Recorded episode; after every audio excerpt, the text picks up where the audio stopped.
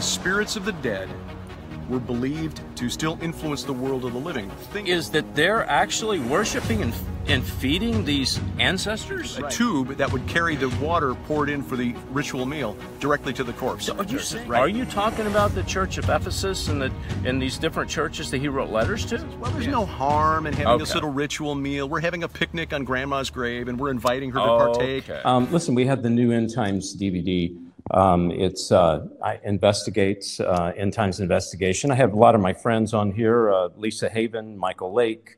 Uh, I have Josh Peck, L.A. Marzulli, uh, Stephen Bancarz. I mean, eight hours of of me investigating things like Satanism, demonic powers, Illuminati, New World Order, Antichrist, one world religion, end times miracles, Bible prophecy. Folks, let me tell you something.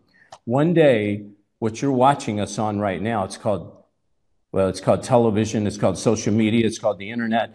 They're going to turn that baby off.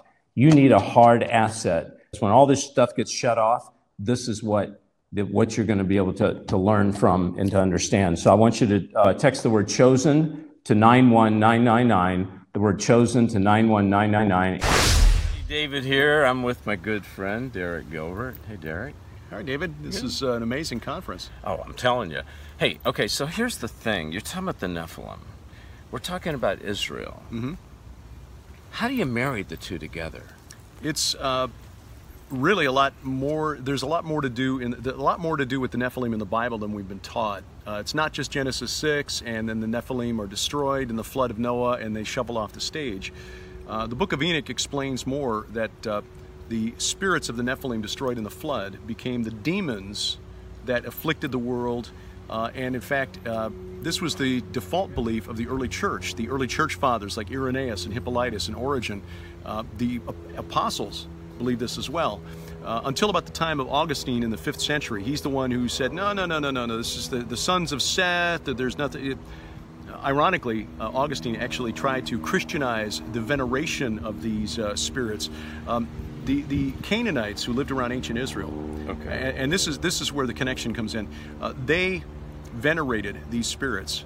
Uh, they thought that not only were they were the spirits of their ancestors, they thought, uh, and had to feed them with a monthly necromancy ritual where they had to summon the ancestors by name and feed them those little family gods that uh, Jacob's wife Leah stole from her father Laban. Yeah. Those represented the ancestors, and they had to be fed monthly this was a, a, thing that was part of the culture of the pagans around ancient Israel. It was an integral part of their life. Your quality of afterlife depended on your ancestors, your, your descendants rather, performing the ritual correctly every 30 days on the well, night of no moon. Let, let me bring this down to a layman's level, to my level.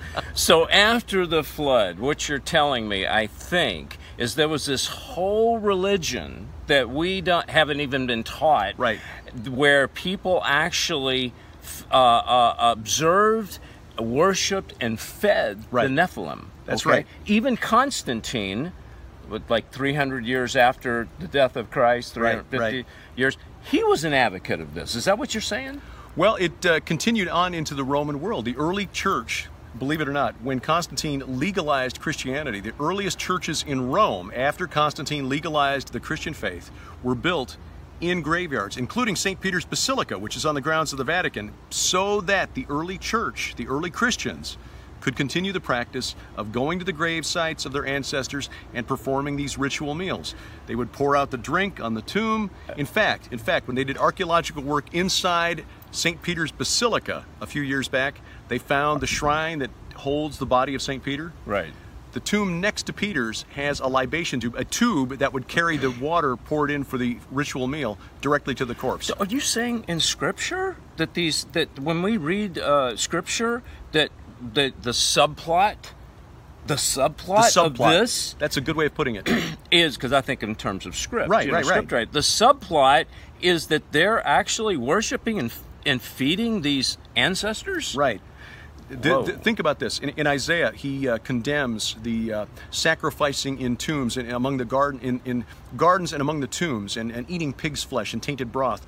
Uh, this is uh, Isaiah 57, Isaiah 65. Why would he condemn those practices? Because that was a regular part of the Canaanite, Canaanite worship around ancient Israel. The spirits of the dead were believed to still influence the world of the living. Thing is, those spirits aren't human. We see nothing in the Bible about human spirits returning to the land of living except for Samuel, who visited King Saul with a message from God. God allowed that to happen.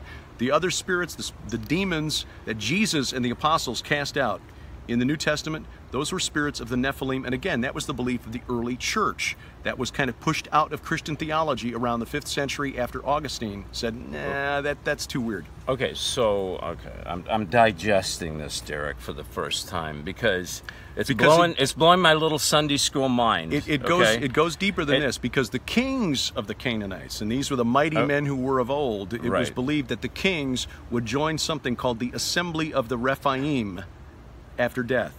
okay, so so like, okay, the Book of Acts, uh, they, they uh, the the the early church, and they didn't call themselves Christians, by the way. That was an outside source that The Way, did that. yes. The way that they didn't have this this worship of the Nephilim No. or of, of the ancestors. What you're saying is, as time went on, the as we do as humans, right? Deception comes in, Mm-hmm. Right. The evil one comes in. You're saying the early church, not meaning Acts, but the early Christians after the book of Acts as Right. time went on, because Paul wrote these letters to the different churches. Right. Are you talking about the church of Ephesus and the and these different churches that he wrote letters to? Yes, that uh, later uh, cultural practices. I mean, the early Christians may have seen these as just cultural practices. Well, there's no harm in having this little ritual meal. We're having a picnic on Grandma's grave, and we're inviting her to partake Okay. and pouring out the water. This is just a. Whereas the early church, uh, in fact, many in the early church who were Jews, because that was the earliest, the earliest Christians were Jews. Right. Uh, there was a very uh, sharp disagreement between the Pharisees and the Sadducees. The Sadducees believed there was no resurrection. The church at Corinth apparently believed that there was no resurrection, and Paul made it clear look, if there's no resurrection, then even Jesus isn't raised, and if Christ is not raised, then our preaching is in vain, your faith is in vain, and we of all men are most miserable. He said, there is a resurrection. Christ was the first fruits of the resurrection, meaning he's the template for us when we are raised incorruptible. And I'm looking forward to that because my knee gives me trouble from now and you know, time and time to time. Uh, but the resurrection of the body is something we don't hear about much in church. But the pagans around ancient Israel for thousands of years believed that their mighty men who were of old, their divinized kings, the dead kings, would be resurrected by their creator god El. And I think we see in Ezekiel and Isaiah prophecies of their ultimate destruction.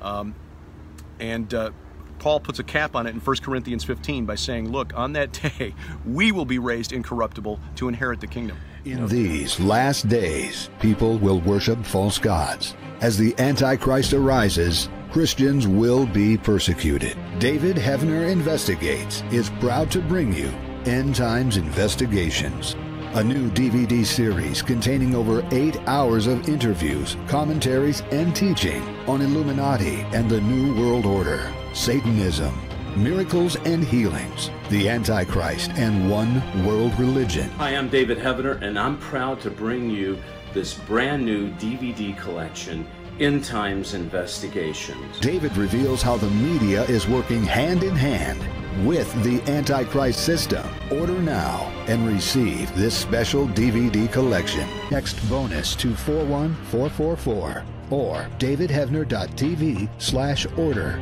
Call toll free 844 806 0006. Text bonus to 41444 or davidheavener.tv slash order. Call toll free 844 806 0006. Now, if you're enjoying the show, would you please consider becoming a monthly partner? Help me bring God's Word to a dying world. You know, they need to hear the truth. And your donation will help do that. Please text the word chosen to 91999 or go to davidheavener.tv forward slash give or call 844 806 0006. God bless you. If you're interested in uh, getting involved in Last Evangelist, our new TV series, which is coming out the first of the year. Go to lastevangelist.com. You can uh, sign the newsletter. You can even uh, donate, and we do need your help. We really do. Um, you can see on there the things you can do. You can uh, uh, special thanks. Uh, you can donate, get T-shirts, hats. Uh, you can come walk the red carpet. Hey, you can be in the movie. You can be an associate producer. You could even be an executive producer. This is how we're bringing this truth to you guys. I'm not going to the studio. God said, go to my people. That's what I'm doing. Go to lastevangelist.com or text the word evangelist to 41444, uh, or you can make that call to 844 806 0006.